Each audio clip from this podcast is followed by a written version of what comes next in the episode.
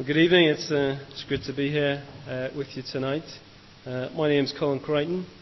Uh, I'm originally from uh, Lisburn, but for the last eight years, uh, my wife and myself have been based in England. I used to be a maths teacher up in Preston, but this last year I've started at Oak Hill Bible College, and I'm over here for six weeks doing some placements in various churches. So it's great to be with you uh, tonight, and uh, we're going to have our reading. So if you've got a Bible, it would be great to turn to Matthew 18. Tonight we're going to be uh, thinking about the parable of uh, the unmerciful servant. Um, but let's read from chapter 18 and verse 15. We'll read from verse 15. If your brother sins against you, go and show him his fault just between the two of you. If he listens to you, you have won your brother over. But if he will not listen, take one or two others along, so that every matter may be established by the testimony of two or three witnesses. If he refuses to listen to them, tell it to the church. And if he refuses to listen even to the church, treat him as you would a pagan or a tax collector. I tell you the truth, whatever you bind on earth will be bound in heaven. Whatever you loose on earth will be loosed in heaven. Again, I tell you that if two or two of you on earth agree about anything you ask for, it will be done for you by my Father in heaven. For where two or three come together in my name, there I am with them. Then Peter came to Jesus and asked, Lord, how many times shall I forgive my brother when he sins against me? Up to seven times? Jesus answered him, I tell you not seven times, but seventy seven times.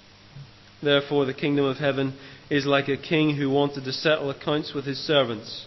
As he began the settlement, a man who owed him 10,000 talents was brought to him.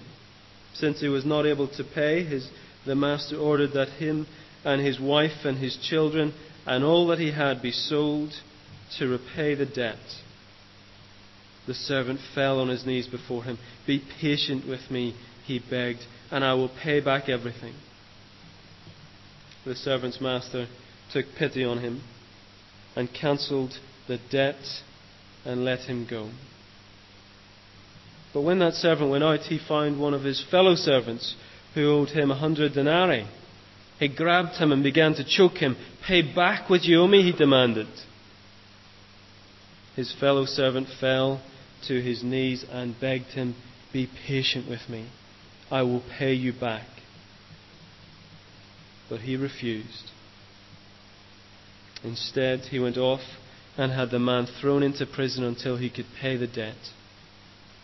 When the other servants saw what had happened, they were greatly distressed and went and told their master everything that had happened. Then the master called the servant in. You wicked servant, he said, I cancelled all that debt of yours because you begged me to. Shouldn't you have had mercy on your fellow servant, just as I had mercy on you? In his anger, in anger, his master turned him over to the jailers to be tortured until he could pay back all he owed. This is how my heavenly Father will treat each of you unless you forgive your brother from your heart. Colin? I'm going to ask Colin before he goes, uh, because I think probably most people are thinking, how did you move from Maths to Oak Hill? So can you tell us just in a, in a sentence or so? I can, yes. It would be a joy to. Um, it was fantastic to uh, teach children about Jesus. Uh, sorry about maths. Uh, but it was, it's even better to teach them uh, about Jesus. So uh, we did a year doing youth work uh, at our local church, and um, from there uh, we had some chats with some people who recommended that uh, we go and train full time at Oak Hill. So that's what's brought us to Bible College so far. Thanks, Caroline. And the way the way is uh, Tanya myself. So Tanya, I'm married to Tanya's over there. Um, we've been in England now for uh, quite a while. That's lovely. Thank Thanks, Caroline. Much. Let me pray for us as we uh, come to God's Word. Father, we know that uh, your word equips us for every good work. And we pray now that as we uh, come to read uh, your word, that you will be equipping us for a life of service. Amen. Is it, uh, is it possible? Is it possible to be a Christian and yet refuse to forgive someone? Churches can be uh, funny places, can't they? Sometimes they are the most encouraging place to be as Christian brothers and sisters serve Christ together. It can almost be like, it's like a little glimpse uh, of heaven. But sometimes, well, sometimes they can be a tough place to be. I think it's fair to say I've been involved in a reasonably uh, broad selection of churches in my time, but one thing that's common to them all uh, is that they're made up of sinful, fallen people. Sinful, fallen people like me. And so it's no surprise that uh, things start to get messy. People sin against each other, they wrong each other, things fall apart, and the church becomes, well, it becomes a tough place to be. I want you to imagine Frank and Mary. Frank and Mary belong to the same church. They've been serving in this church for years. Frank wants to uh, expand the youth work on the Saturday night, which means Mary will have to come at a different time to set up the flowers for Sunday morning. Mary's not happy. She complains to the pastor, but the pastor remains convinced the youth work should go ahead on the Saturday night. Mary resents Frank for affecting her ministry. She gossips about him, tears down his character, publicly raises questions over his integrity.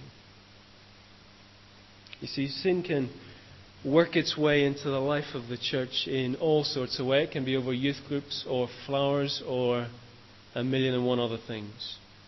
So the question that needs answered is how is a church to guard itself against this and the million and one other ways that sin can attack? The million and other ways that Christians sin against each other. How should the church help Frank and Mary? Well, chapter 18 is a, a great chapter as Jesus tells the disciples how to react as sin makes its attack. Uh, the previous passage, if you've got your Bibles there, um, turn to Matthew 18 again. Matthew 18. And verses 15 to 20 tell us what action needs to be taken with Mary. So Mary has committed the sin. She must be called to repentance. And the passage says it's not optional. Sin must not be allowed to go unchallenged within the family of God. And where there is refusal to come to repentance, Jesus says these words in verse 17. If he, that's the person who has sinned, refuses to listen to them, tell it to the church. And if he refuses to listen even to the church, treat him as you would a pagan or a tax collector. If someone within the church refuses to come to repentance, Jesus is clear treat them like a pagan, treat them like an unbeliever. For if there is no repentance, there is no true belief. So Mary's been challenged. She's come to repentance, admitting she shouldn't have spread the lie. She's apologized to Frank, and the church breathes a huge sigh of relief. Yet this problem is far from over. You see, sin tries to trap everyone involved. There's a danger that the one who committed the sin will be destroyed by an unrepenting heart. But there's another danger that the one who was sinned against will be destroyed by an unforgiving heart.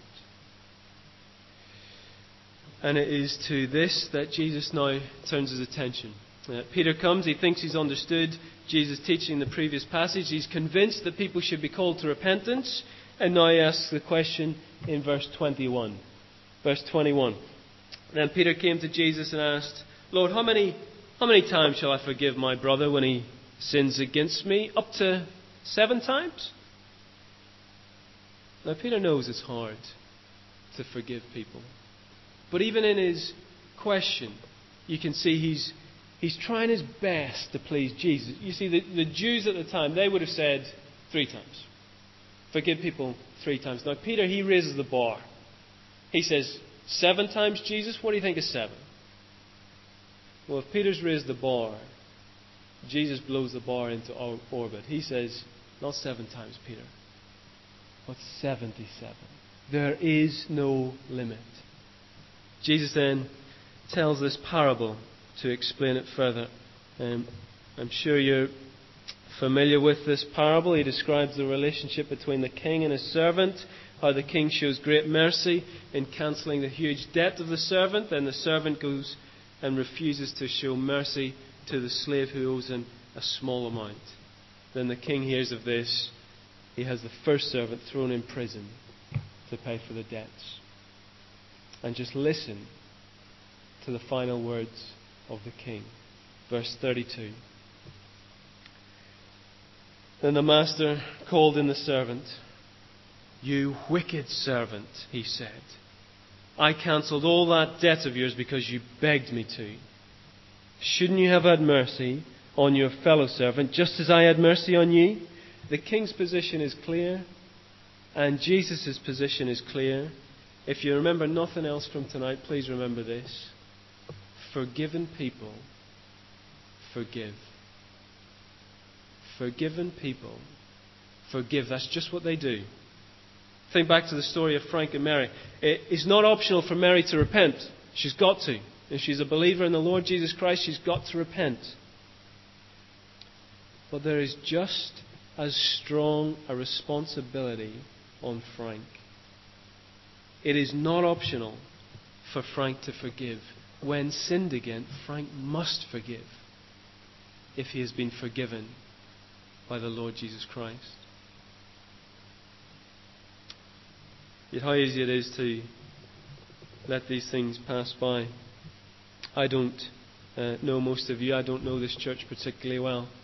Um, but when was the last time uh, you had a fallout with someone in the church uh, where there was uh, sin and a break of relationships? Maybe you were in the wrong. Maybe the other person was the wrong. Maybe you both were in the wrong. The chapter 18 of Matthew asks two questions. It says, Was there repentance? And was there forgiveness? These things are not easy. Uh, we can see that even by Peter's question. We want there to be a limit on how many times we can be wrong. We want there to be a point where we can say, No more second chances. Yet Jesus will not have it. He calls us to be a forgiving people. Which brings us on to uh, why Christ expects this. You see, forgiven people have good reason to forgive.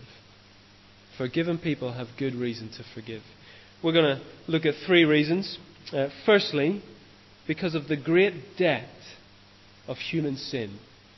The great debt of human sin. I wonder if you noticed in the story how much the debt uh, the first servant was in. Uh, verse 24 tells us. Uh, verse 24 uh, As he began the settlement, a man who owed him 10,000 talents was brought to him. 10,000 talents, if, uh, if I convert that into today's sterling, give or take with the recession, we're talking about a billion pounds. Okay? Not the sort of debt that you pay off. This was a huge debt. Um, and that's exactly the case for our sin. That is the picture that Jesus is getting across. I wonder um, what you think about when you think about sin.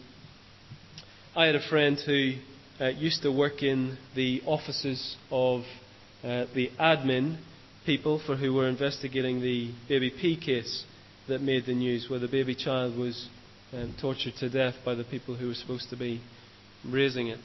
He wasn't a Christian, and as he uh, read and studied the case files about the disgusting abuse that baby child was put through, he was just filled with contempt for the people who did it. He said to me one day, Colin, listen, I, I know you're a Christian, you're probably not going to like this, but there is just no way I could forgive those people. I don't care what they do from today onwards. I could never forgive them for what they've done. I said to him, Listen, I know what they did was uh, vile and wicked. It was evil in God's sight. I know that they deserve to stand before God on Judgment Day. I know that to be true. But there is only one reason why Christians can forgive even people like that, and it's because of how much God has forgiven them. For we too deserved to stand before God as his enemy. You know, I actually thought that would work. Uh, I thought he'd say, you know, uh, you're right, I need to ask God for forgiveness too, only then can I understand how to forgive. It didn't work. He said, Oh, Colin, don't be ridiculous. All right, you're a Christian, you've been forgiven, but come on. What was the worst thing you've ever done? Lied? Been rude to a few people? It's hardly in the same league as torturing children, is it? And it was clear. You see, my friend sees his sin and my sin as a debt that pocket money could pay for. Not a debt like the people who tortured baby P. That's a big debt. And what I had to explain to him and what Jesus explains to us in this parable is that our sin is huge. You must not measure sin, first of all, by our actions, but first of all, by our heart. We may not commit any gross sins like torturing children, but what is our heart attitude to the God who made us? Sin is rejecting the God who created, who owns, who cares for us, whether we do that by denying Him or worshipping something else or simply ignoring Him. We've all turned our backs on Him. That is sin. So it's no surprise that those who reject God reject the way He wants us to live. Some do that by living a very moral, upright, uh, respectable life. But they do not worship God. They worship themselves or their family or their career. And they tell God to get lost. Some do that by living a completely immoral life, torturing children. But both come from the same heart. Both come from a sinful heart that rejects God's right to be God. So Jesus tells us in Mark 7 any evil action I commit, any evil action, is just a symptom of the sinfulness of my heart. No, our debt is massive because we all have a heart that has told the loving Creator God to get lost, that He has no business in our lives. That is not a debt that pocket money will pay. God is angry, and rightfully so. And the great debt of human sin gives us the second reason. The second reason why forgiven people forgive. And that is the great mercy of God. It's only when we realize how lost and helpless and sinful we were that we will appreciate how amazing God's mercy is. Even though we had rejected him while we were still his enemies, God the Son came and died on a cross to pay the price for our sin in order that people like you and me could be reconciled to God. I wonder if you uh, noticed in the story what the king did with the debt. What he did with the debt. Well, he just cancelled it.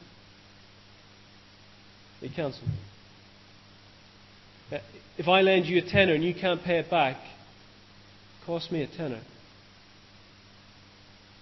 The king himself had to absorb that massive debt. It was the king who ended up paying for it. Sin and forgiveness comes with a price. It is a costly price. And so it is a precious price. The blood that Christ shed for us was costly. And so, friends, it is precious. Thirdly, because of our great debt, because of God's great mercy, God expects us to be people of mercy. Just have a look at verse uh, 33 with me. Verse 33. Shouldn't you have had mercy on your fellow servant, just as I had mercy on you? We are called to be like our Father in heaven. He is a God of mercy, and so we are to be a people of mercy. As you hear the story told, there is something uh, amazing about the king who has mercy on his servant. But then there is something so grotesque and sickening about the servant who refuses that mercy to the other slave. We asked the question at the start of the night is it possible to be a Christian and yet refuse to forgive someone? Well, Jesus' answer is pretty clear, isn't it? People who do not forgive will not be forgiven. Just look at the servant in the story in verse 28. Verse 28 says, But the, when the servant went out, he found one of his fellow servants who owed him a hundred denarii. He grabbed him, began to choke him. Pay back what you owe me, he demanded. He had over a million pound debt cancelled. And he finds one of his servants who a, owes him a hundred denarii. You're talking about a couple of thousand pounds. You know, you'd notice it, it's worth mentioning, but it's not a drop in the ocean compared to a million pound debt. Yet he refuses to remember the debt he was in. He refuses to remember the great mercy that was shown him. And he refuses to show the mercy he had received from the king. You wicked servant, he said, I cancelled all that debt of yours because you begged me to. Shouldn't you have had mercy on your fellow servant just as I had mercy on you? In his anger, in anger, his master turned him over to the jailers to be tortured until he could pay back all he owed. And then come those sobering words from Jesus. Verse 35 This is how my heavenly Father will treat each of you unless you forgive your brother from your heart. I think we need to take three things on board from what Jesus teaches here. Firstly, we need to be careful about demanding our rights.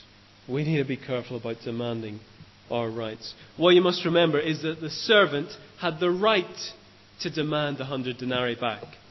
It was right, it was his right, it was justice. But when we demand justice to be done to someone else, we must be ready to receive that measure of justice ourselves.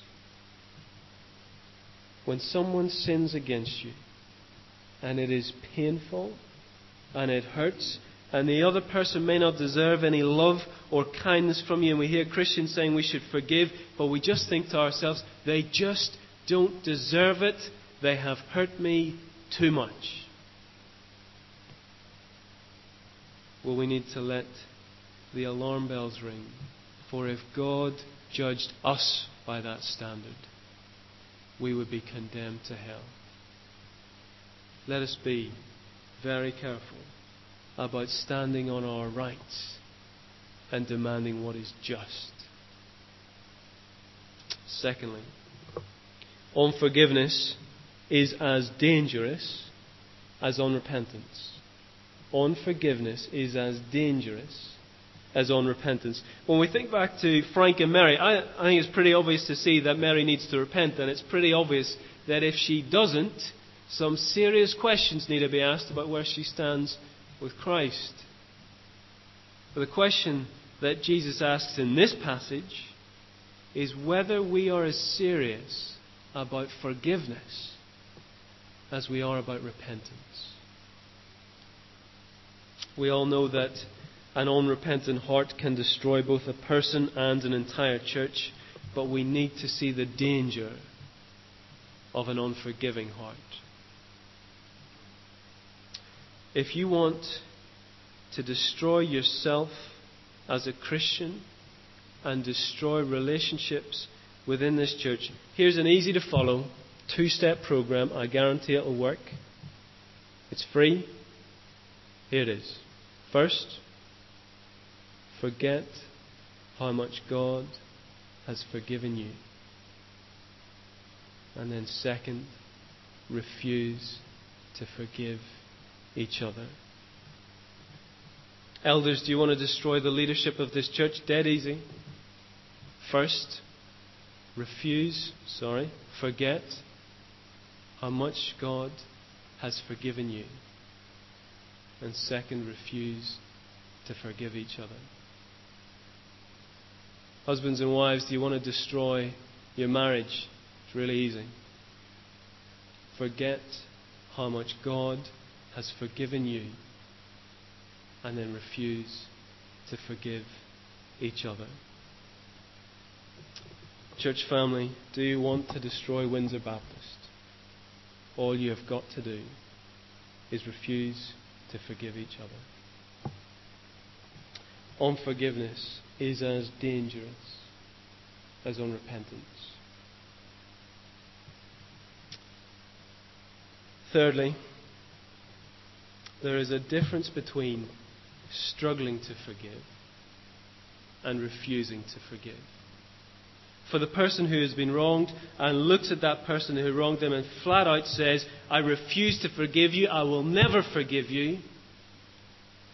This passage comes with the strongest, strongest warning that if that attitude continues, they can be assured that on the last day, Christ will say these words you wicked servant. But we're not to mistake refusing to forgive with struggling to forgive. There is a world of difference between coldly saying, I will not forgive, and saying with a tear in your eye, I want to forgive, but it is hard.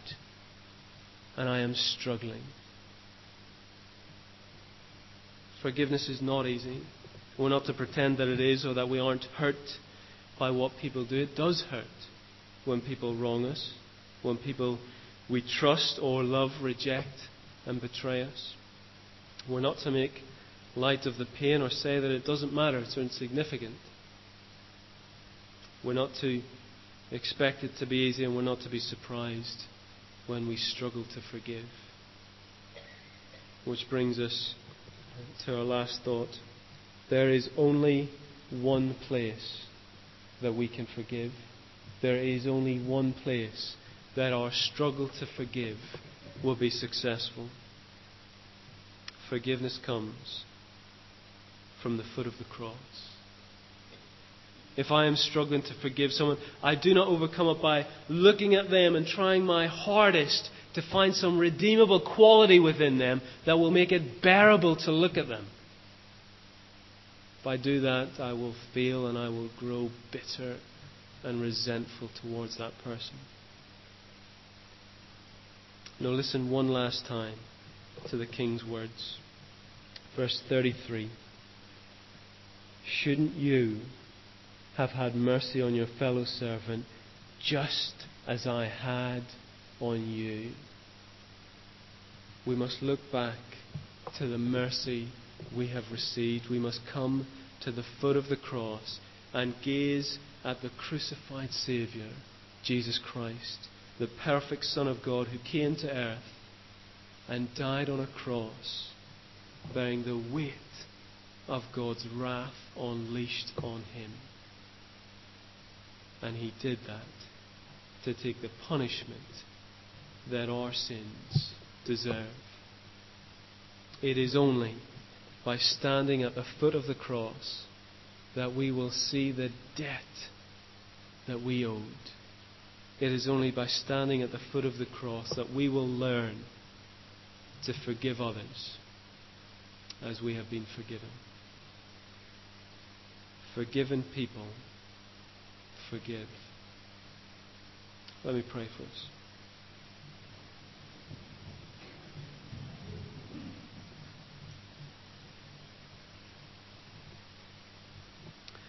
Our Father in heaven, hallowed be your name. Your kingdom come, your will be done on earth as in heaven. Give us today our daily bread. Forgive us our debts, as we also have forgiven our debtors. And lead us not into temptation, but deliver us from the evil one. Amen.